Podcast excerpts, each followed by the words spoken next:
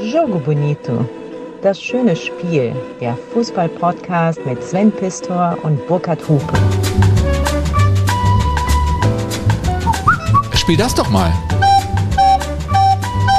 Nein, spiel mal das. Burkhard, das andere. Du klebst nur hier an den Noten. Ha, ha, ha, ha, ha, ha, ha. Burkhard, was hat euch es mit alle diesem gefragt. Lied auf sich? Ihr habt euch alle gefragt, ich weiß es. Eine Woche lang hat euch diese Frage gequält. Warum ist der schon wieder verrückt geworden? Sind die denn total irre? Ja. Aber, liebe Leute, bevor ich das jetzt alles auflöse, ja, Sven, das ist die richtige Musik. Denn wir müssen jetzt, du musst jetzt den Gang ins... Moment, Moment, wir sind bei Jogo Bonito, Sven? wir reden doch hier Ja? Wir reden doch über das Thema Fußball. fast Nein, beinahe Fußball. und um Haaresbreite. Ja, aber du warst wirklich so glasklar daneben neulich Was denn? in, in Essen, Bei unserem Auf der. Bühne? Zeche Karl. als du zur Meisterschaftsfeier des VfB Stuttgart in den 80er Jahren nichts Besseres zu sagen hattest als und dann haben sie eben gefeiert, ne? wie man eben in Stuttgart feiern kann. Ja, wie man eben in Stuttgart feiern kann. Super Ja. ist das. Andreas Schäfer hat uns geschrieben. Es fiel der Satz, und Stuttgart feierte die Meisterschaft, so wie man in Stuttgart halt feiern kann. Vielleicht schaust du dir einfach mal die Bilder von der Meisterschaft 2007. So. Trink aber nicht. Dass das mal klar ist, Sven. Ne? Ich weiß nicht, ob irgendwo im Umfeld der Bundesliga in den letzten 20 Jahren so gefeiert wurde wie in Stuttgart. Ich glaube nicht, lass mich aber auch gerne vom Gegenteil überzeugen. Insofern trifft mich das wirklich tief, dass du ausgerechnet uns hier unterstellst, nicht feiern zu können. Ich den Stuttgartern unterstelle, nicht feiern zu können. Ja. Das ist doch eine Frage, wie man es betont. Ja, genau. Nein, äh, wie, Sven. wie man es eben in Stuttgart so Sven, macht. Sven, du kommst aus der Nummer nicht mehr raus und es ist insofern besonders tragisch, weil du natürlich die wirtschaftlich potenteste Gegend vergrätzt, was unseren, was unseren Podcast angeht. Ja, ich, ich bin ja der Vertriebsleiter Ja, hier. aber wenn du natürlich den Vertrieb mit eigen, eigenen, also eigenmächtig und völlig ohne Not mit Füßen trittst, Den Mittelstand da im Ja. Ländle, das, da Ja, ist ja, das, das ist, ist- ja, das ist- da kommt die Kohle her. das ist das wirtschaftliche Rückgrat von Jogo Bonito eines, Von da kommen eines, immer die Großspenden. eines Tages. Ne, warum gibt es so viel Fußball-Bundesliga im Südwesten? Weil da einfach die Kohle sitzt. Alter. Und die spenden ja auch. so, und wir müssen das jetzt wieder In der gut, Regel. Ja. Wir müssen das jetzt wieder gut machen. Andreas schreibt aber, ich habe die Mail ja auch. Ist nicht so, ich bin da, ich bin ignorant. Das ist so. Das ist so. Ich kann nicht gut zuhören. Nein. Du sagst auch, ich werde immer weniger freundlich. Kann das sein? Ja. Also ich ja, bin früher warst du oft ein Diplomat in eigener Sache, aber auch ein Diplomat für andere. Das ist Diplomatie ist für dich steht jetzt bei dir unter T. Diplomatie. Findest du echt, ich bin, bin Ja. ich ein, Burkhard, bin ich ein Arsch geworden und du bist der Letzte, der noch da ist? Vielleicht ist das so, ja. Ich mache auf jeden Fall immer noch die Tür auf. Und du spielst Blockflöte für Ja. mich. Kannst du vielleicht, kannst du Nein, was gleich. anderes als, achso. Äh, er schreibt aber auch, der Andreas, nichtsdestotrotz, ich freue mich auf die nächste Ausgabe. Ausrufezeichen. Hm. Liebe Grüße aus dem VfB-Land. So, wir müssen jetzt erstmal den Beweis antreten, dass man natürlich schon immer wusste, wie man im Ländle feiert. Ich glaube, unser Sportchef ist auch VfB Stuttgart-Fan, by the way. so. Ich mache da keinen Scheiß, Leute. Ich weiß da, ich kann mich da um Kopf und Kragen Ja, reden. hast du auch. So, und jetzt, pass auf, jetzt spielen wir erstmal ein Lied, das äh, auch jeder kennt. Ja. Und da kann man auch schon was raushören. Wenn ein Mann mal richtig Durst hat, trinkt er Bier und kühlen Wein. Ja. Doch wenn ich nur daran denke, fängt Mathilde an zu schreien. Jeder Mann dreht sich auch gerne mal nach hübschen Mädchen um. Doch ich trau mich nicht und sag auch gleich warum. Hä? Burkhard, was machst du mit mir? Weil bei Tag und bei Nacht Mathilde immer sagt. Schaffe, schaffe Reicht es jetzt? nach dem Mädelschau. Es, Es tut mir leid, Stuttgart. reicht noch nicht. Es, es tut mir leid, Es bitte. reicht noch nicht, Sven. Ihr feiert, ihr seid die Allergeilsten, ihr feiert. Ja, das du reden kannst du ganz Der viel. Girassi trifft ja auch bei euch und nicht in Köln. So sieht's aus. So, ja. Und es reicht aber deshalb noch nicht, weil Ja, ich, was kann ich denn machen? Nein, unter körperlichen Schmerzen wirst du jetzt einfach, ich habe hier was mitgebracht. So, So. Dein Notenblatt hast du ja auch. Ja. Du hast eben auf der Schwäbische Eisebahne. So, und du wirst es jetzt, es gibt, ich habe drei Strophen, es gibt, das ist ja ein Lied, das nie aufhört. Ach, das ist der Text hier. Ja, das ist wie die Du weißt doch, dass ich Dialekte nicht kann. Ich wurde doch auch schon irgendwie gemaßregelt. Ja, lass das, das- mit den Dialekten. Ja, deshalb ist das Hessisch auch- war ganz schlecht. Deshalb ist das in tiefstem Schwäbisch abgehalten, was du jetzt. Du kannst es ja einmal trocken lesen. Alter, das kann ich nicht machen. Doch. Also, unsere Jetzt Quoten werden einbrechen. Nein, Menschen werden schießen- fluchtartig Nein, Jogonito jetzt, kommen immer mehr Menschen. Jetzt kommen Menschen aus Kirchheim, aus Esslinge. Jetzt kommen die alle, die kommen jetzt aus Böblinge, Also der Vater, dann nehme ich mir zwei, zwei Löffel. aus Reutlinge. Jo. Der Ex, äh, nee, mein- meine Ex hatte einen Vater, der hat Löffelpolka gespielt. Ich brauche zwei Löffel, wenn ich mich schon zum Affen mache. Verstehst du? Dann darf ich einen Rhythmus Das ist die machen. Löffelpolka. Ja. Okay. Jetzt aber jetzt erstmal wird trocken gelesen. Damit, Also auf der Schwäbische Eisebahne gibt es viele Haltstationen. Sturgart, Ulm und Biberach, Meckebeure, Durlesbach, Rulla, Rulla, ja, ja, das weiter, weiter. Jetzt kommt Rulla. jetzt die So, Geschichte. ja. Ich habe dir eine Strophe mit dem Geistbox sogar raus. So bin ich zu Jetzt dir. kommt Geschichte von dem Bauer, der sein Geisbock hat verloren. Also verloren. Ja. Der sein Geisbock hat verloren. Ja. Du bist ein Arsch, ey. Ja. Der ist doch dem jetzt abgehauen uns neulich. dem traurig enthorcht, wenn ihr höre, wennt. Wennt ist wollt, ne? Ja, ja. Rulla, rulla, rulla. Ja. So, muss ich das jetzt mit dir zusammen mit der Blockflöte Ja. Also spätestens jetzt haben wir von eben vielleicht, keine Ahnung, 2000 Zuhörerinnen und Hörern, noch zwei. Aber ihr beiden, die ihr das immer noch hört, ihr bleibt bitte dran, ja? Ist mir doch scheißegal, wie viel Es gab noch keine Folge, die nullmal gehört wurde. Nee? Nein, an keinem einzigen Tag. Das ist Auch ja unsere alten Folgen. Also ich das ist das dann schon mehr als bei Leverkusen gegen Okay. Wolfsburg. Kupe, ne? komm, leg los. Dann, danach ist aber gut, ja? Man sagt immer drei, vier, ne? In der Musik. Drei, Je nach Takt. vier. Auf die schwäbsche Eise. Schneller, Burkhard, ja, sonst brauchen wir eine Stunde. Eins, Drei. zwei, drei. Auf der schwäbsche Eisebahne gibt es viele Haltstationen. Sturgart, Ulm und Biberach. Meckebore, Duresbach. Rulla, rulla, rullala, rullala, Stuttgart, Ulm und Biberach. Meckebore, Duresbach. Und jetzt noch die Geisbock-Strophe. Komm, hauen wir direkt raus. Jetzt kommt der Gesticht von dem Nein, Bauer, dessen Ge Was? Nochmal. Also, eins, zwei, drei, vier. Jetzt kommt die Geschichte vom Bauer, der sein Geusbock hat verloren. Den Geusbock und sehr traurig enthorcht, wenn ihr da höre wennt. Rulla, rulla, rulla, la, rulla, lulla, rulla, la, la, la, la, la, la, la, la, la, la, la, la, la. Ich bin exkulpiert. Ja. Stuttgart hat mich wieder lieb. Meinst du? Ey, das war Das war ein wilder Ritt. Das erinnert mich ein bisschen an die äh, Podcast-Aufzeichnung mit Dragoslav Stepanovic. Das hatte was von einem LSD-Trip. Ja, aber es war auch hier wieder drogenfrei. Nein, bei ihm auch, aber das war vielleicht geil. Hört einfach Fußball mit Dragoslav Stepanovic, macht euch eine Flasche Rotwein auf und euch geht es gut. Ach, Burkhard. ja. Das ist Feiersposs. Ist das jetzt, äh, der Dialekt war eine Katastrophe. Bitte keine Mail schreiben an info.jogo-bonito.de. Nein! Doch. Ich werde höchstens später mal irgendwie in Altenheim auftreten, um den Leute gut, Leuten gute Laune zu machen mit sowas. Könnten wir echt mal machen. Ein bisschen mit denen, weißt du, sowas singen. Ja? Ja, das ist. Das wäre unser Publikum mit solchen ich habe das Songs. früher, als ich noch im Posaunenchor gespielt habe, waren wir oft in Altenheim und haben mit den Menschen Weihnachtslieder gemacht. Ganz oft in der Überhaupt Weihnachtszeit. kein Problem. Ich, ich mache mich da schön. gern zum Affen. Heute dann die letzte Strophe zum Abschied. Haben wir noch was, Burkhard? Achso, wir haben noch Mails Ja, bekommen. natürlich. Du hast doch. Du, Ich, hab, ich suche die ja, gerade. Ja, ja, Machen ja. wir ja, jetzt mal ja. weiter. Ah, nee, genau. äh, Wolfgang Overath. Es gibt ja das Buch. ja. Alleine kannst du nicht gewinnen. Es ist ein schönes Buch, Sven. Ach, ich habe dich noch gar nicht gefragt. Du sagst es ja dann irgendwann, wie du es findest. Ja, ich habe es aber auch schon angelesen Mhm.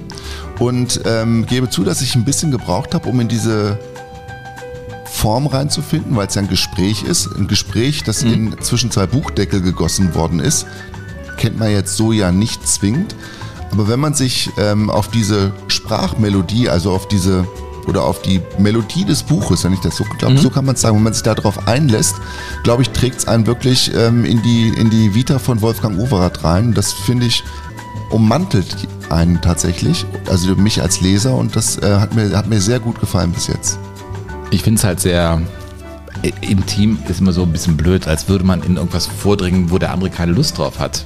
Er hatte Lust, das preiszugeben. Und äh, ich sehe den Mehrwert dieses Buches darin, dass man vielleicht für sich selber auch Lehren draus ziehen kann, was dieser Mann, der so viel erlebt hat und so viel Charakter zu bewegen hatte in seinem Leben, äh, was er so gemacht hat. Äh, jedenfalls hat er mir ja am Ende angeboten, mit mir Fußball zu spielen. Er spielt ja immer noch mit bald 80 Fußball. Mhm.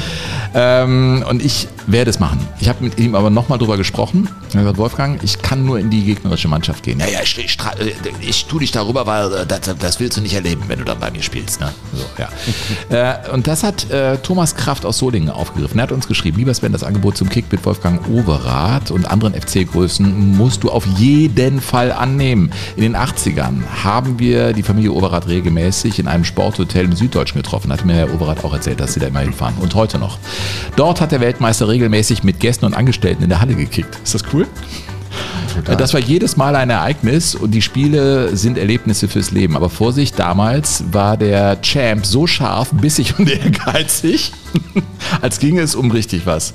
Zart beseitet durfte man da nicht sein. Ich erinnere mich an eine Partie für die ich etwas zu spät dran war. Ich raste schnell aufs Zimmer, um mich umzuziehen. Als ich dann die Treppe runtersprang, um zur Halle zu flitzen, stapfte mir mein Vater missmutig in Sportklamotten entgegen. Ich fragte ihn, wie, schon aus? Da sagte er bedient, ja, nur für mich. ja. Der hat mich nach fünf Minuten einfach ausgewechselt. So war der Meister. Ja. Im Spiel streng, aber sonst ein höflicher, freundlicher, zurückhaltender und extrem sympathischer Mensch, der in keinem Moment vorgab, etwas Besonderes zu sein. Als wir an diesem Tag auf dem Weg zum Abendessen am Tisch der Familie Overath vorbeikamen, da rief er meinem Paar etwas verlegen zu sich, entschuldigte sich ganz höflich bei ihm und lud ihn später noch auf ein Getränk ein. Toller Typ.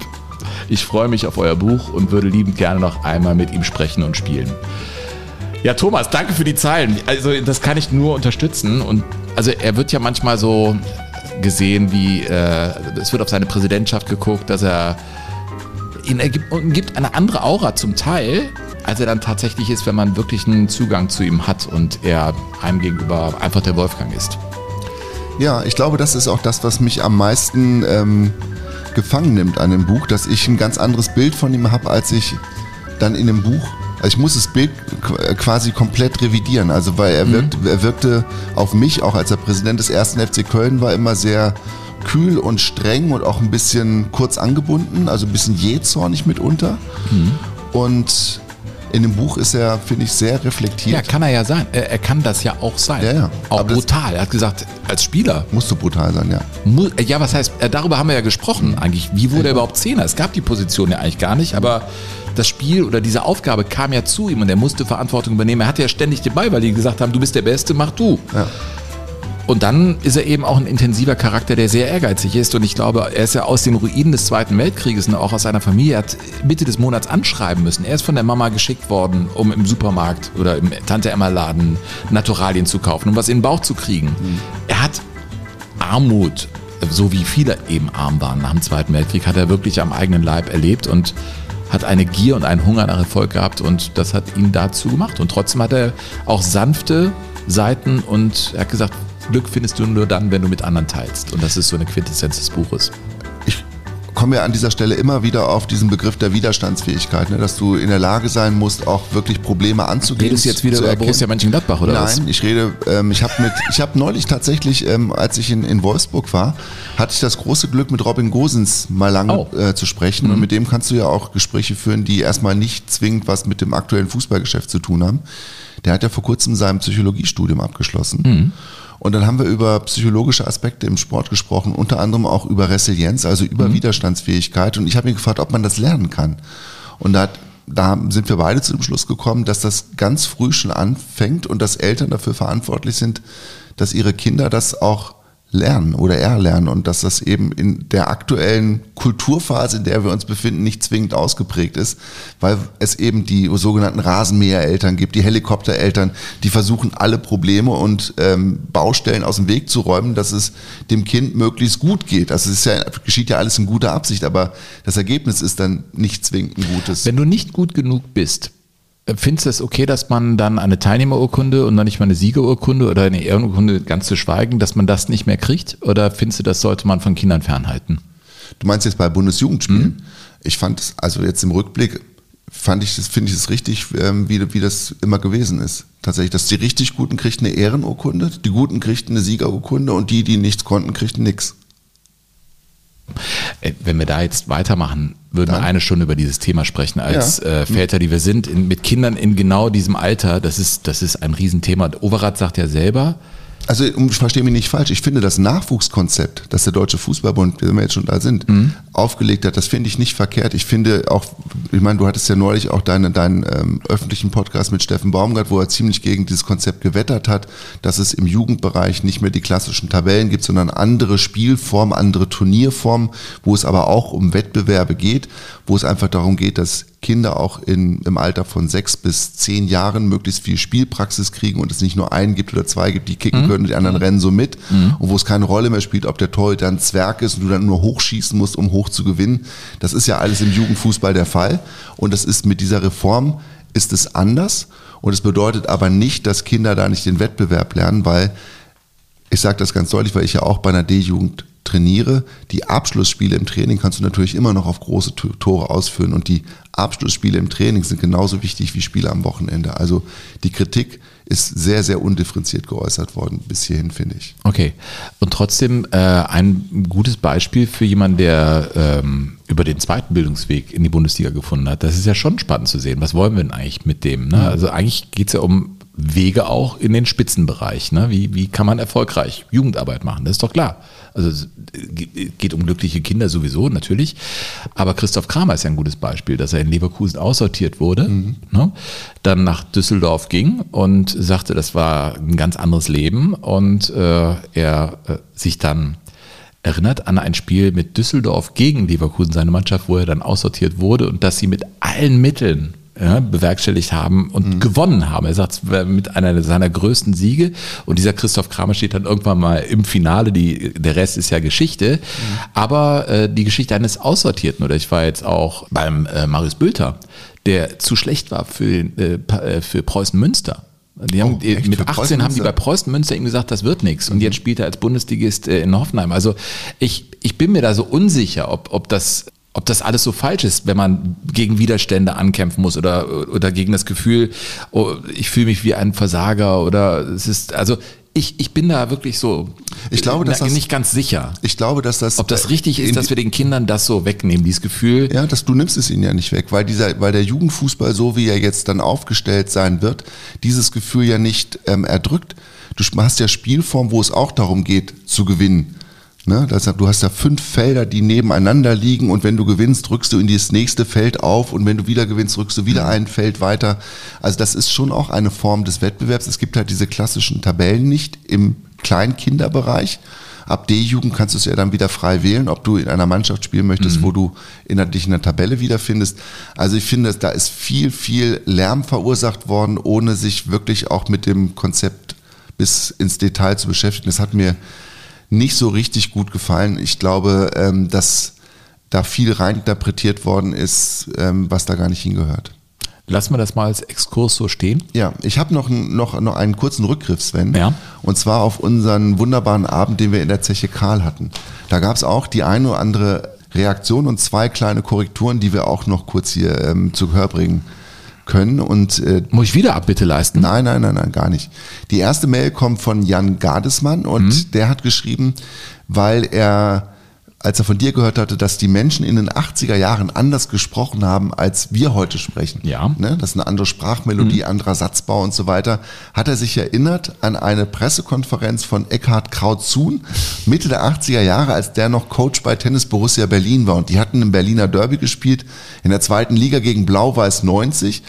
Und den, entsche den entscheidenden Fehler des Spiels machte ein gewisser Uwe Rapolda. Ach. Ja. Und da hat er mir einen Link geschickt zu dem Spielbericht und zu der Reaktion von Eckhard Krautzun. Dem 0 zu 1 voraus ging ein kapitaler Fehler des aus der Schweiz zu TB gekommenen Liberos Rappolder, der über den Ball trat. Eine Szene, die sein Trainer Eckhard Krautzun entsprechend bissig kommentierte. Ich hatte den Eindruck, dass der Libero dachte, er wäre in der Schweiz irgendwo auf der Almwiese. Denn so kann man einfach nicht spielen. Mit so einem katastrophalen Fehler kann man hier nicht gewinnen. Alle Taktik, alle Vorbereitungen, die der Trainer, die die Mannschaft sich macht, ist über den Haufen geworfen, wenn man so katastrophal spielt. Da kommt dann auch, glaube ich, keine Nachfrage mehr. Ich weiß, was er meint.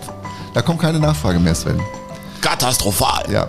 Dann noch zwei kurze Ergänzungen zu dem, zur Sh- Show in Essen. Da hatten wir ja ähm, zum einen auch äh, Werbespots aus den 80er Jahren und ich hatte ja meinen Lieblingsspot über die äh, West Zigarettenwerbung mitgebracht, ne, mit dieser Überragend. ne?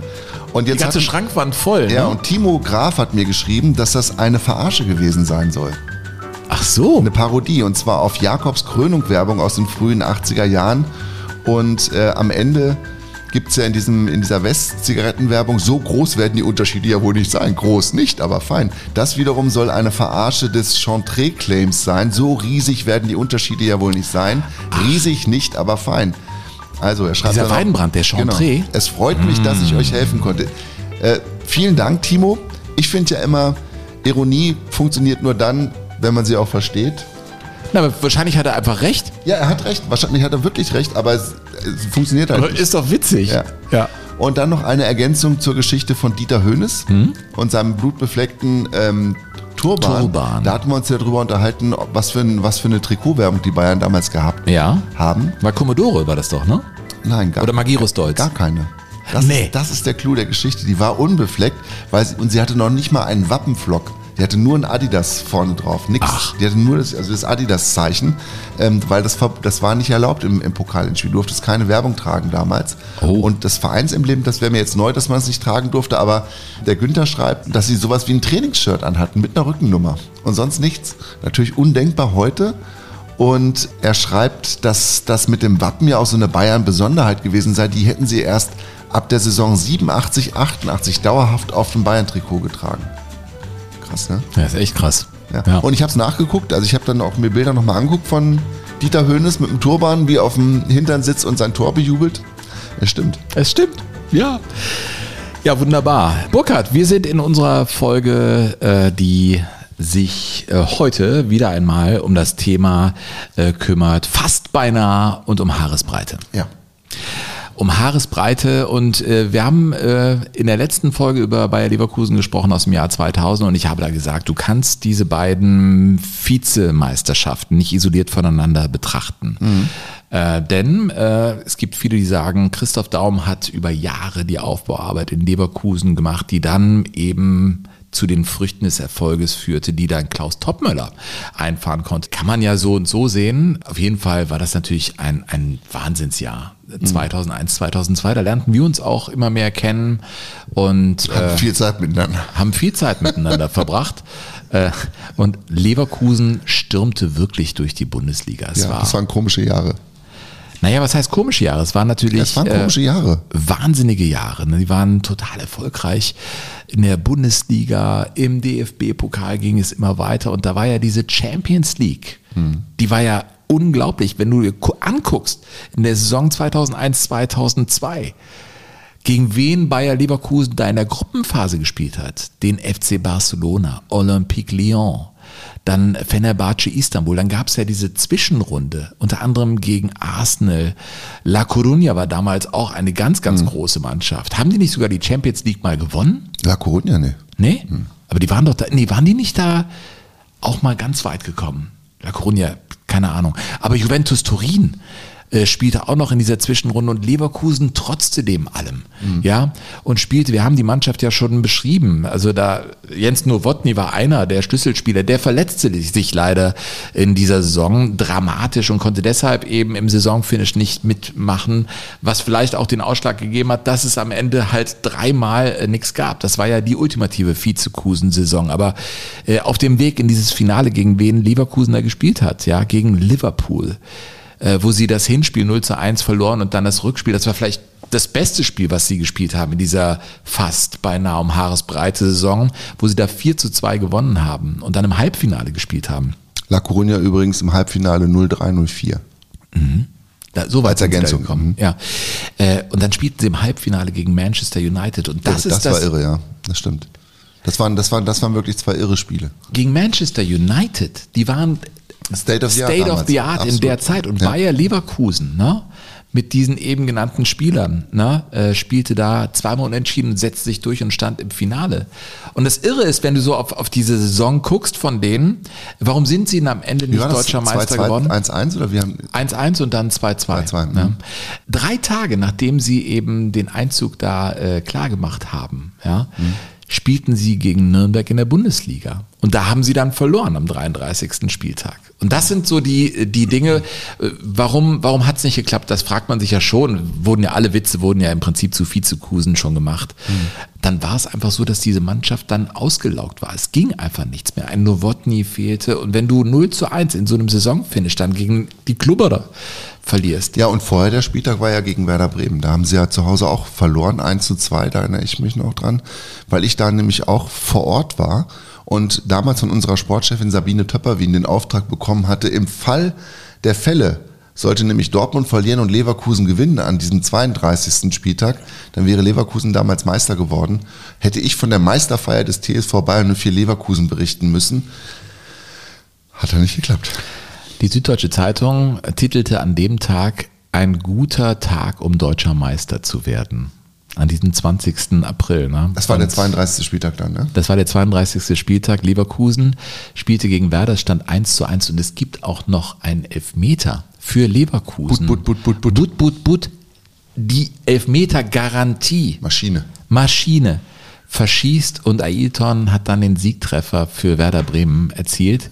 Und damit war es das nicht. Und einen Spieltag später kam es zu diesem besagten 0 zu 1 gegen Nürnberg. Ne? Und dann war die Meisterschaft auch verloren. Aber man hatte ja noch den DFB-Pokal ja, Moment, und man hatte hast, noch das Champions League. Und du hattest ja noch eine vage Hoffnung für den letzten Spieltag. Mhm. Ne? Da musstest du halt darauf hoffen, dass Bremen in Dortmund was holt und du musstest selbst, glaube ich, gegen Berlin zu Hause was gewinnen, ja gelungen was gelungen war, auch mit ein paar Problemen. Und in Dortmund stand es ja lange Zeit unentschieden. Da saß ich nämlich in Dortmund und habe dieses Spiel mit Money zusammen übertragen. Und äh, das war auch, das war auch ein wilder Ritt für den BVB und hat Everton damals hat die Schwarz-Gelben erlöst und hat das 2-1 gemacht. Ja, ja, es ist einfach äh, unglaublich. Ne? Und du darfst ja auch in diesem Zusammenhang mit Bayer Leverkusen 2002 musst du ja im Prinzip auch immer noch anfügen, dass ja die Vize-Weltmeisterschaft auch noch für einige Spieler dazu kam. Denn bei der WM in Südkorea und Japan ja. verloren ja auch viele Leverkusener das Finale. Also das Finale dann auch noch, bis auf Michael Ballack, der im Finale gesperrt war. Ja, und Rainer Kalmund hat gesagt, hätten sie mich mal nicht eingeladen zur Nacht nach Yokohama, dann er fühlte sich ja wirklich. Zum Finale äh, dann. Zum Finale ist er ja hingeflogen und er dachte, das kann doch nicht wahr sein. Zum vierten Mal in einem Jahr verliere ich hier ein, ein Finale. Ja. Und Bernd Schneider hat ja ein überragendes Spiel gemacht gegen das Brasilien. das war das beste deutsche Spiel bei der WM. Und ich habe mit Oliver Neville auch gesprochen, der damals ja auch dann für Leverkusen spielte. Mhm. Ne, der da, ich glaube, an die Latte den Ball geschossen mhm. hat. Also einen, einen unfassbaren Freistoß, habe ich mit ihm auch drüber gesprochen. Er sagt, ja, wenn der reingeht, was ist das dann für eine Geschichte? Ne? Ja. Es war halt echt ein völlig äh, krankes Jahr. Und wenn man nochmal so eintaucht, dann ploppen auf einmal wieder diese Namen auf. Erinnerst du dich noch an Dieter Czolek? Das war das, der Masseur. Das war der Masseur, ja. ne? Der Masseur, der zum Beispiel äh, Thomas Bredaric, das war ja auch so einer Natürlich. der Spieler, ne? Ach schade, ich würde jetzt gerne ein Lied hören von Thomas Bredaric. Ja, der, stimmt, ne? Und der wurde doch auch mal von Olli Kahn am ja. Schlawittchen gepackt, mhm. ne? Und dachte, er würde sofort sterben. Genau der, der Czolik gab dem so ein Heuschnupfenmittel. Ne? Und das stand dann leider auf der Dopingliste. Und äh, deswegen konnte der auch nicht so eingesetzt werden, wie er hätte eingesetzt werden sollen. Also es sind so viele, so kleine Bausteine, mhm. die so interessant sind, wenn du da äh, zurückblickst auf dieses Finale. Das Große war dann natürlich, ich weiß noch, ich war äh, in der Nähe von Biarritz in Frankreich, habe da eine Motorradtour gemacht und guckte mir das Finale da an. Das Champions, da war ich auch in Frankreich. Das Champions League Finale und es gab, ich meine, stand schnell 1-1. Ne? Real Madrid geht mit 1 zu 0 in Führung im Hampden Park in Glasgow. Leverkusen gleicht aus und dann in der 43. Minute gab es einen ikonischen Moment. Also wenn einer wie das muss ja vorstellen, wir reden über Bayern 04 Leverkusen in Verbindung mit Zinedine Zidane und er sagt, das war die Krönung meiner Karriere in einem Spiel gegen Bayer Leverkusen. Da kommt der Ball an die 16 Meter Kante geflogen, er nimmt in Volley ja, und im französischen Fernsehen klang das dann so.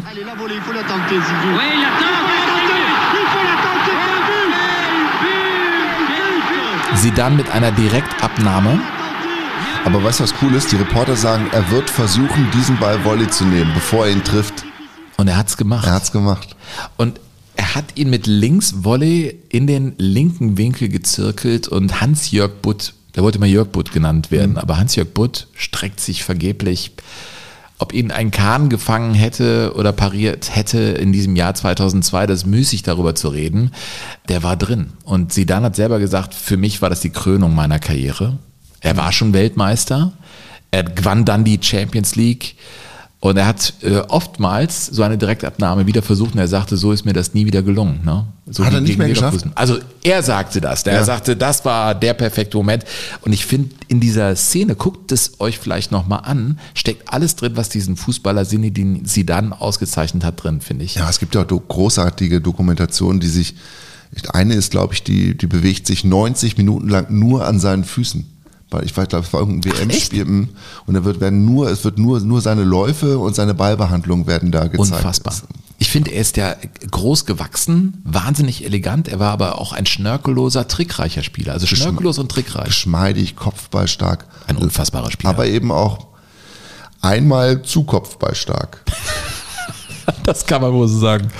Ähm, ja, Leverkusen hat dieses Finale verloren und ich meine, die, die Geschichte vom Bankett vor diesem Finale ist auch aberwitzig. Vorm Finale? Du, vorm Finale. Haben die ein Parkett gemacht? Da gab es ein Bankett ähm, am Vorabend. Ja, das war doch früher bei euch bei den Champions League-Reisen, da gab es doch die Königsblaue Nacht mit den Schalkern und die Champions League war doch immer und auch mit Rainer Kalmund war die Entourage, wurde da, Da glaube ich, nicht immer. dabei. Das kenne ich nicht. Ja, ja, gut, aber da gab es ein Bankett vorher und dann äh, hat Ach, äh, vorher, das ist ja Meiner. Sprink, ne, das war der Sportbeauftragte von, von Leverkusen, eine Hühne, Hm. hielt dann, äh, also natürlich als oberster sportlicher Vertreter vom Bayer-Konzern, der übrigens ein großes Interesse hatte an der Publicity in dem Jahr 2002. Ein guter Typ, meiner Sprink. Ich kenne kenn ihn auch so ein bisschen. Ab und zu reden wir auch mal so up, off the records miteinander und Mhm. ist immer interessant, ihm zuzuhören. Und ich glaube, Bayer als Werk hatte auch ein Interesse an so einer Erfolgsgeschichte, denn äh, was natürlich in dem Umlauf passierte, war der Lipobuy-Skandal. Erinnerst du dich noch an den Ja. Cholesterinsenker? Ja. Das sind irgendwie in den Zusammenhang gebracht wurden Todesfälle in Mhm. den USA. Der Aktienkurs brach um 25 Prozent Ja, ein. ja, also es gab ganz andere Sorgen. Das ist schon 20 Jahre her? Wahnsinn. Ja, bei der, beim, im Werk gab es andere Sorgen. Da dachte man sich, okay, die paar Millionen, die wir vielleicht unserer Fußballmannschaft geben, die aber uns europäisch eine Riesenpublicity gibt, das müssen wir machen, weil in diesem Lipobuy-Skandal, nennen wir es mal, in dem Zusammenhang gab es auch wirklich Entlassungswellen äh, bei Bayer. Es war also sehr schwierig für Rainer Kalmund und auch das Werk, ne, das Investment äh, zu rechtfertigen, wenn gleichzeitig auch Leute entlassen werden. Das ist klar. Jedenfalls das Bankett, darauf wollte ich hinaus. Wer da alles saß, das ist äh, unglaublich. Juan Antonio Samaranch, damaliger IOC-Präsident, Sepp Blatter, FIFA-Präsident. Und nur Sympathieträger, Spitze. Und wir sind in Schottland, natürlich Sean Connery. Oh, der beste James Bond ever.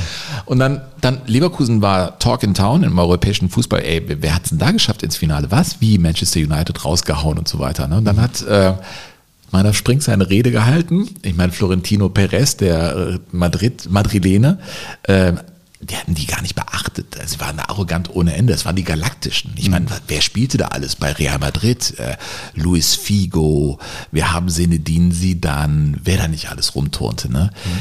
Und dann setzte er sich wieder hin, der Meinhof Spring, und Sean Connery saß neben ihm bei diesem Bankett und sagte nur, oh, it's a remarkable speech. Ja. Und das finde ich ja ganz cool, dass so ein Spring, mit dem du da talkst, ne, mit Sean Connery in so einem Kontakt äh, stand. Und ja, man ganz nah dran war, war, war, war fast beinahe um Haaresbreite daran, äh, die Champions League zu holen. Das war wirklich eine knappe Kiste. Und was ich interessant finde, Hans-Jörg Butt, der dann frustriert war nach dem Spiel äh, und sagte, ich habe das Spiel hier verloren, hatte ja den Torwarttrainer Toni Schumacher zu der Zeit. Ne?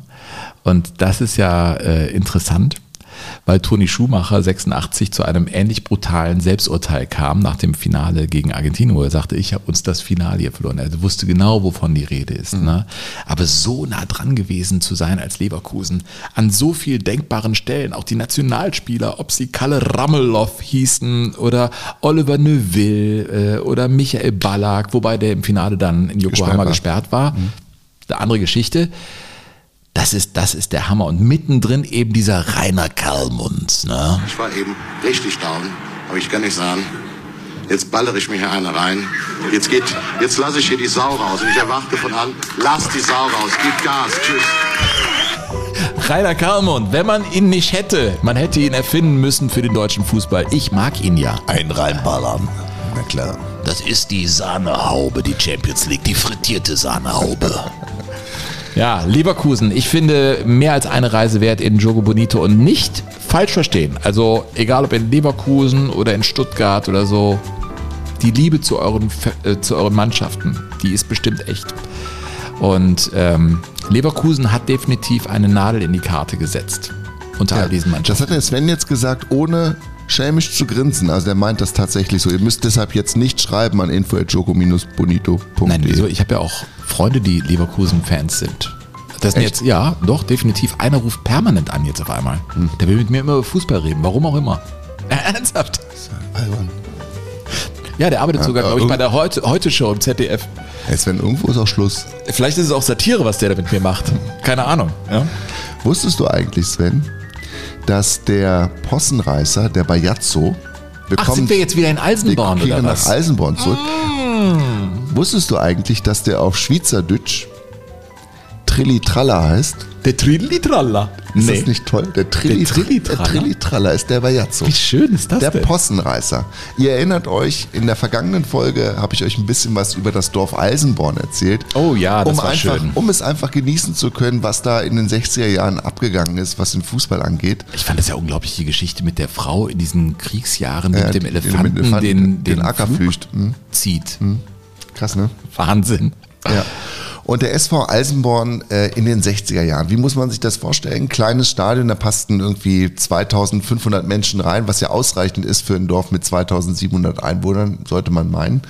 Und ähm, der Chef vom Ganzen hieß Dr. Leo Dietzel. Und der war nun der Vorsitzende vom SV Eisenborn und das war ein Mann, der also sehr genau Buch führte und äh, auch ein bisschen kleinkariert war, glaube ich, was, was die Ausgaben anging. Und der hatte nun auch im Blick, dass der Club immer größer wurde in den 60er Jahren mit Fritz Walter als Zugpferd und äh, musste dann aber vor, vor der Kamera des Südwestfernsehens kleinlaut bekannt geben, dass auch der SV Eisenborn irgendwann an seine Grenzen stößt. Wir haben Stehränge errichtet. In letzter Zeit haben wir eine neue Fernsehtribüne erbaut. Wir haben einen Trainingsplatz errichtet. Allerdings sind wir hier in unserem Gelände sehr beengt. Unsere Nachbarn geben uns nichts mehr ab. Echt? Sie geben uns nichts mehr ab. Ich habe mir Wasser eingeschüttet. Ja, das reicht aber. Ich möchte dir nichts mehr Der abgeben. Burkhardt gibt mir nichts, mehr, ab. Nein. Danke. Leo Dietzel, das war ja mein, mein äh, Cliffhanger oder Spoiler in der letzten Woche, hat ja äh, dafür gesorgt, dass die erste Mannschaft, also das sportliche Aushängeschild des SV Eisenborn, nur sieben Bälle zum Training hatte. Sieben. Ja. Die hatten nur sieben Bälle und dann kam halt irgendwann der Trainer Otto Render und hat gesagt, ich hätte gerne noch ein paar Bälle, Chef. Und dann hat er gesagt, das kostet zu viel, das können wir uns nicht leisten. Also die konnten dann erstmal keine weiteren Bälle kaufen, weil sie ja kurzfristig auch erstmal Flutlicht gekriegt haben im Stadion an der war ja Kinderlehre. damals, also 60er Jahre Flutlicht. Ja, Sie ja. War, der SV Eisenborn ist der erste Club in Rheinland-Pfalz, der Flutlicht hatte. In, in, Rhein, in der Geschichte des Fußballs von Rheinland-Pfalz. Der erste Club in Rhein Vor- vor allen anderen. Vor Kaiserslautern? Vor Kaiserslautern, vor dem FSV Mainz, der erste Club in Rheinland-Pfalz, der mit Flut, also es sind, war jetzt kein Riesenflutlicht, es ist halt so ein kleiner Platz, da reichten dann so Funzeln, aber das, das war der erste, erste Club, der wirklich Flutlicht. Und das hing natürlich auch mit diesem Bauunternehmer, mit Hans Ruth zusammen, über den ich ja schon ein bisschen was erzählt Ja. hatte, der ja diese Vision hatte, den großen Fußball nach Eisenborn zu holen, mit Fritz Walter als Zugpferd. Und der Fritz Walter, war natürlich dann auch sowas wie ein Zugpferd. Also auch vor allen Dingen für die jüngeren Spieler, die dann überlegten, ja, was ist denn mein Club? Die sind ja damals noch eher in der Region geblieben, haben in der Region versucht, einen Job zu finden. Unter anderem auch Jürgen Schiek, der spielte Mittelstürmer und war in seiner ersten Saison, seiner ersten Regionalligasaison gleich Torschützenkönig. Es war ein großes Idol für mich, der Name Fritz Walter dem gegenüber zu stehen. Das ist für einen 20-Jährigen, der aus der Provinz kommt, auch aus der fußballerischen Provinz, der den Mann früher äh, angehimmelt hat als Fußballer, mit dem, bei dem zu sein, ich hätte noch Geld gebracht, wenn es hätte sein müssen. Ja, Fritz Walter, ne? Bedeutung für den, für den Fußball nicht nur in den 50ern, sondern weit über diese Weltmeisterschaft, den Gewinn der Weltmeisterschaft hinaus. Und Fritz Walter, man sagt immer, der, der, der sei einfach so ein bescheidener Mensch gewesen und das ist, glaube ich, auch zu 100 Prozent der Fall. Es gibt in dieser, in dieser Dokumentation über den SV Eisenborn eine Szene, in der Fritz Walter gezeigt wird, wie er so einen, so einen, so einen kleinen Restaurantbereich im Vereinsheim bedient und er dann die Teller aus dem Schrank holt und den, Tisch deckt für die Spieler des SV Eisenborn. Nanu, Fritz Walter, wir wussten ja schon, dass Sie sehr vielseitig sind, aber sind Sie jetzt als Oberkellner tätig? Nein, das gehört zu meiner Betreuertätigkeit beim SV Alsenborn. Wenn die Männer nach dem Training noch beim Brausen und Massieren sind, lege ich hier in aller Ruhe schon den Tisch und serviere auch später die Portionen. Beim Brausen und Massieren, Sven. Ja. Ja, das ist ja ein, ein deutsches Kleinod da. Total. Also du, Schön. Du, man, du springst in eine wirklich in eine Epoche, die eigentlich äh, gefühlt 200 Jahre zurückliegt. Ne? Und du hast sofort diesen Salz- und Pfefferstreuer, die Zahnstocher, die Servietten und den Oberkellner. Aber weiße Tischdecken. Und weiße Tischdecken und du bekommst ein richtig gut gezapftes mit unten einer Schürze drum. Ja. Fritz Walter war, glaube ich, nicht nur ein äh, großartiger Fußballer und ein sehr sensibler Mensch, sondern er war eben auch jemand, der die Gesellschaft von anderen Menschen sehr ge gesucht hat und geschätzt hat. Und der hat dann, ne, der SV Eisenborn ging dann immer Jahr für Jahr eine Klasse höher und spielte dann ab 1966 in der Regionalliga. Also Zweitliga damals. Ja, genau, Zweitliga. Die, die offizielle zweite Liga gab es ja so noch Ja. nicht. Ne? Die zweite Liga war damals dann noch die Regionalliga und dann gab es ja diese Aufstiegsrunden Mhm. mit den Regionalligameistern für die Bundesliga. Und Fritz Walter hat dann oft, wenn, wenn der SV Eisenborn wieder gewonnen hatte, haben die sich dann abends im Vereinsheim getroffen, getroffen und dann hat er sich irgendwie ans Harmonium gesetzt oder an irgendein Instrument oder hat nur gesungen und hat er meistens sein Lieblingslied gesungen. Und zwar Baccarole in der Nacht von Conny Francis. Und wer das jetzt gerade nicht im Ohr haben sollte, ich habe es natürlich mitgebracht. Ach, was für ein Zufall. Barcarole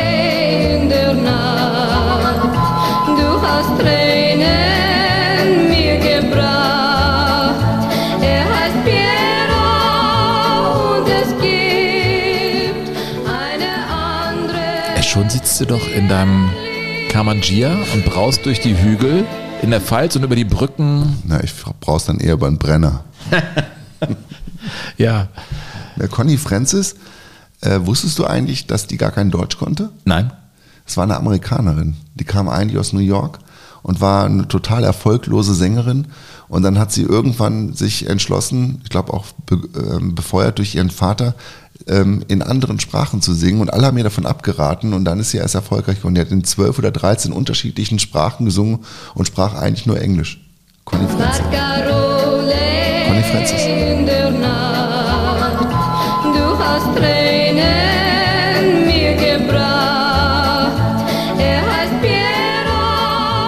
hast. Macht sie gut. Hm, hörst du nicht, ne? Nee.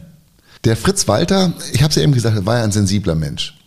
Und als es dann mit dem SV Eisenborn sportlich immer weiter bergauf ging und als also dieses große, eigentlich unerreichbare Ziel Fußball-Bundesliga immer näher rückte, wurde der Fritz immer nervöser. Und einer der zentralen Spieler beim SV Eisenborn war Lorenz Horr. Sagt dir der Name irgendwie dunkel im Hinterkopf was? Wahrscheinlich auch nicht, ne? Ja, es ist, ist halt auch echt 50 Jahre her. Der war ein, ein sehr talentierter, sehr schneller und sehr technisch versierter Spieler, Lorenz Horr, beim SV Eisenborn. Und der ist dann später bei Hertha BSC Berlin gewesen. Für Hertha BSC nur. Sorry. Bevor Hab die Hertha- Wortpolizei. Hab ich Hertha BSC Berlin gesagt? Ich Bitte war- schickt war- an info.jogo-bonito.de alle Beschwerden über äh, Burkhards Fauxpas. Übrigens, da laufen deine Kinder ein, deine Frau ist auch schon da. Ich sehe das ja hier in deinem Rücken. Ja. Ja. Ich kannte aber immerhin Lorenz Horr von Ja, Hertha BSC. Der hat in acht Jahren 240 Spiele für Hertha gemacht. Boah. Ja, und hat dabei 75 Tore geschossen, aber das nur am Rande. Der ist damals dann 1969 weggegangen vom SV Eisenborn zu Hertha und zwar für die damalige Rekordsumme. Es gab, das war die, die höchste Transfersumme, die bis dahin gezahlt worden ist im bezahlten Fußball in Deutschland von 336.000 Mark. Hat Das die, ist aber viel Geld hat gewesen. die Hertha nach Eisenborn überwiesen. Hertha hat aber auch viel Geld gegeben, was sie nicht hatte. Das, das, Machen die bis heute. Das hat sich ja über die Hat sich nie dann, verändert. dann folgenden fünf Nein. Jahrzehnte Ja. nicht zwingend verändert. Und dieser Lorenz Horr hat sich ähm, daran erinnert, wie das mit Fritz Walter gewesen ist und seiner Nervenschwäche. Ja, Fritz Walter hat teilweise die Roulette runtergelassen, hat sich alle zehn Minuten anrufen lassen, wie der Spielstand ist. Stand es in der Halbzeit 2 zu 0. Dann ist er langsam wieder rübergekommen, hat sich ganz hinten hingestellt. Beim, spätestens beim 3 zu 0 war er dann offiziell da und war dann hinterher euphorisch und sehr glücklich. Der Fritz Walter. Und dann kam es aber, ich habe ja auch schon von dieser Männerfreundschaft erzählt, von zwischen Fritz Walter, dem Torhüter Willi Hölz und diesem Bauunternehmer Hans Ruth. Dann ist allerdings was in diesem Dorf passiert, in dem ja Fritz Walter dann mittlerweile auch wohnte. Der Bau, die Frau des Bauunternehmers verliebte sich in einen der besten Freunde von Fritz Walter, ließ sich vom Bauunternehmer scheiden. Ach du Scheiße. Und Fritz Walter war Trauzeuge bei der neuerlichen Heirat Hat er das gemacht? der ehemaligen Bauunternehmersgattin. Und daraufhin zerbrach dann die Freundschaft und Fritz Walter hatte mit dem SV Eisenborn nichts mehr zu tun. Und der Bauunternehmer wohnte auch noch in Ja, Eisenborn, klar. wo der Fritz sein Haus mit der Italia hatte. Ja. Der der- war ja mittendrin in so einem Das- Schmierentheater, möchte ich mal sagen. Ja, das ist also wirklich ein Rosenkrieg. Der Rosenkrieg von Eisenborn. Und das war natürlich ähm, ein Problem.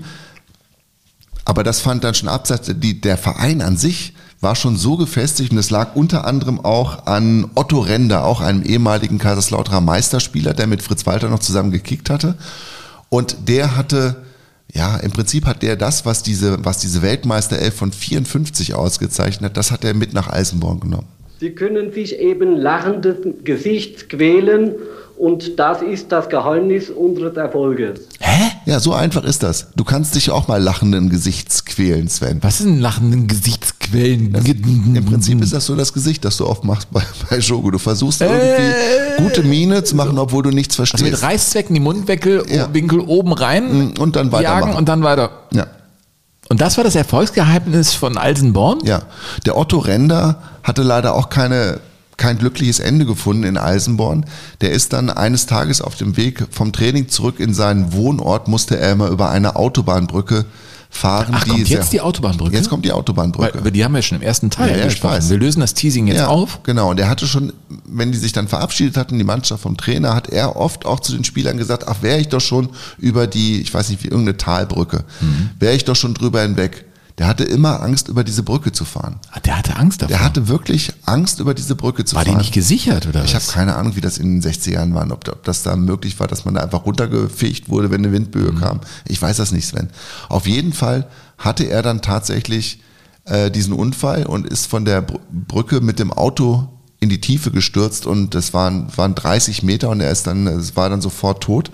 Und der SV Eisenborn musste also in der, im laufenden Spielbetrieb Kampf um die Meisterschaft, Regionalliga, ähm, auf einmal ohne den Cheftrainer auskommen. Furchtbar, ist ja eine Tragik. Ja, und darüber wurde dann auch im Fernsehen natürlich berichtet. Unter großer Anteilnahme der Bevölkerung trugen die Spieler des SV Alzenborn ihren Trainer zu Grabe.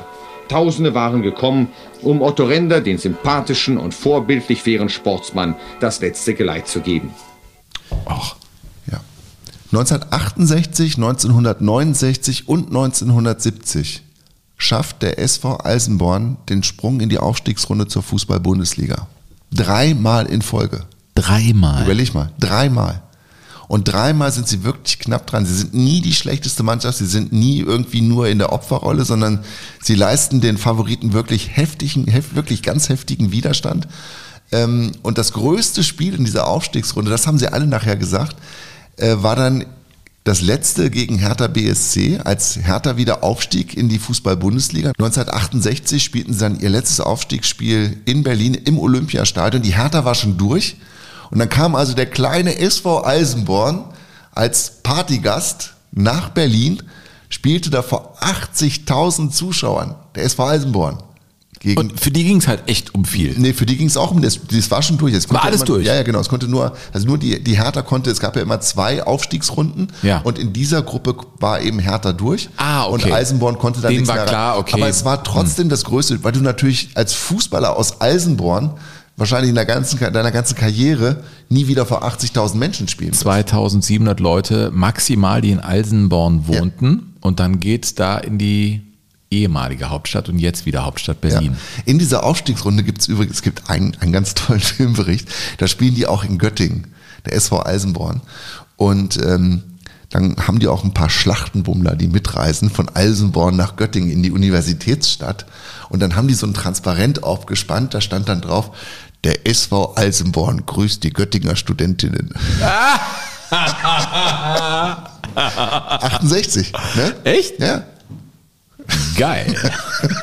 Ein bisschen geil ist das schon. Ja, auf jeden Fall spielt Eisenborn 1 zu 1 unentschieden in diesem letzten Spiel. Danach großer Empfang beim regierenden Bürgermeister Klaus Schütz, der auch die Gäste aus Eisen, was, Born, Dorf, Born, Dorf begrüßt. Wir freuen uns, dass Hertha bei uns ist und wir sind auch glücklich, dass die Sportsfreunde von SV Eisendorf bei uns heute Abend sein können. Ja, man muss an dieser Stelle festhalten, die Stimme wird im weiteren Verlauf dieser Ansprache vor dem Fußballvolk von Berlin nicht sympathischer. Nicht sympathischer? Nein, weil er natürlich auch weiß, dass Fritz Walter in der Stadt ist. Also Und der Fritz Walter. Da, der Fritz Walter. Und es war damals schon so, dass sich die Politiker auch gerne mit großen Fußballern schmückten. Und auch Klaus Schütz ließ nichts unversucht, sich an der Seite von Fritz Walter zu wähnen. Eisenborn ist hier mit Fritz Walter. Wo ist er denn? Ah ja, willkommen hier in Berlin. So, hier ist er. Peinlich. Ja. Schnarrend, sagt man, glaube ich, zu Oh. dieser Stimmlage. Ja. Schnarrend. Ja. Ja, der SV Eisenborn. Das war, sie träumten drei Jahre lang von der Fußball-Bundesliga. Geschafft haben sie es vielleicht sogar zum Glück nicht, weil so ist diese Geschichte einfach so im, im, im so fast schon im mythologischen Bereich zu verorten. Und das Stadion an der Kinderlehre gibt's immer noch. Also wenn du mal da unten bist im Südwesten beim ersten FC Kaiserslautern einen Podcast aufnimmst, oder vielleicht werden wir ja auch noch, es gab ja mal Kontakt zum, zum ersten FC Kaiserslautern, ne? dass wir da mal in die Ronny Hellström Lounge gehen und da mal unseren Podcast aufzeichnen. Vor dem Spiel gegen Hertha gewannen sie gegen Bayern Hof Mhm. mit 2-1. Da klingelt es ja auch so ein bisschen. Rot-Weiß Essen haben sie 2 zu 3 verloren. Ey, das ist ja ein Schätzchen, was du hier hast. Fritz Walter, Alsenborn, Aufstieg einer Dorfmannschaft. Das können wir nicht in die Shownotes packen, weil das wahrscheinlich einfach nicht mehr zu erwerben ist. Ja, es gibt noch, es gibt noch so Antiquariate, wo es, wo es es wahrscheinlich gibt, aber ich bin froh, dass ich eins habe. Mein Buch könnt ihr kaufen, das gibt's überall. Mit Wolfgang Overath zusammen habe ich das gemacht. Ähm, alleine kannst du nicht gewinnen. Das haben wir in den Shownotes, genauso wie unsere Auftritte. Zwei haben wir derzeit im Verkauf. Einmal in Mörs. Äh, Mitte November und äh, im Oktober noch sind wir in Nürnberg. Und im nächsten Jahr haben wir fest vor, in der Zeche Karl, es werden Details folgen, aufzutreten. Ich sag mal im Umlauf der Fußball-Europameisterschaft. Es kann gut sein, dass wir da im Kulturprogramm der Europameisterschaft stattfinden. So kann ich das, glaube ich, schon nochmal sagen.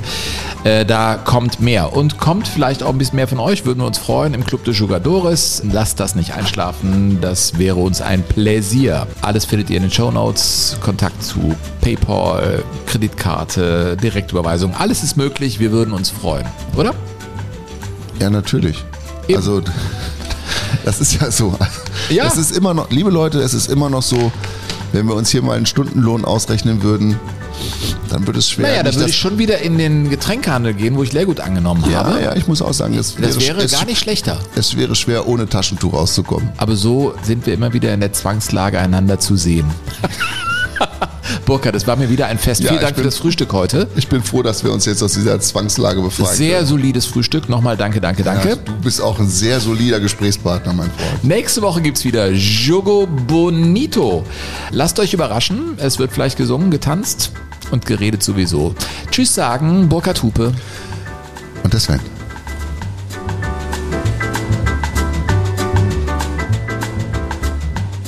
Jogo Bonito.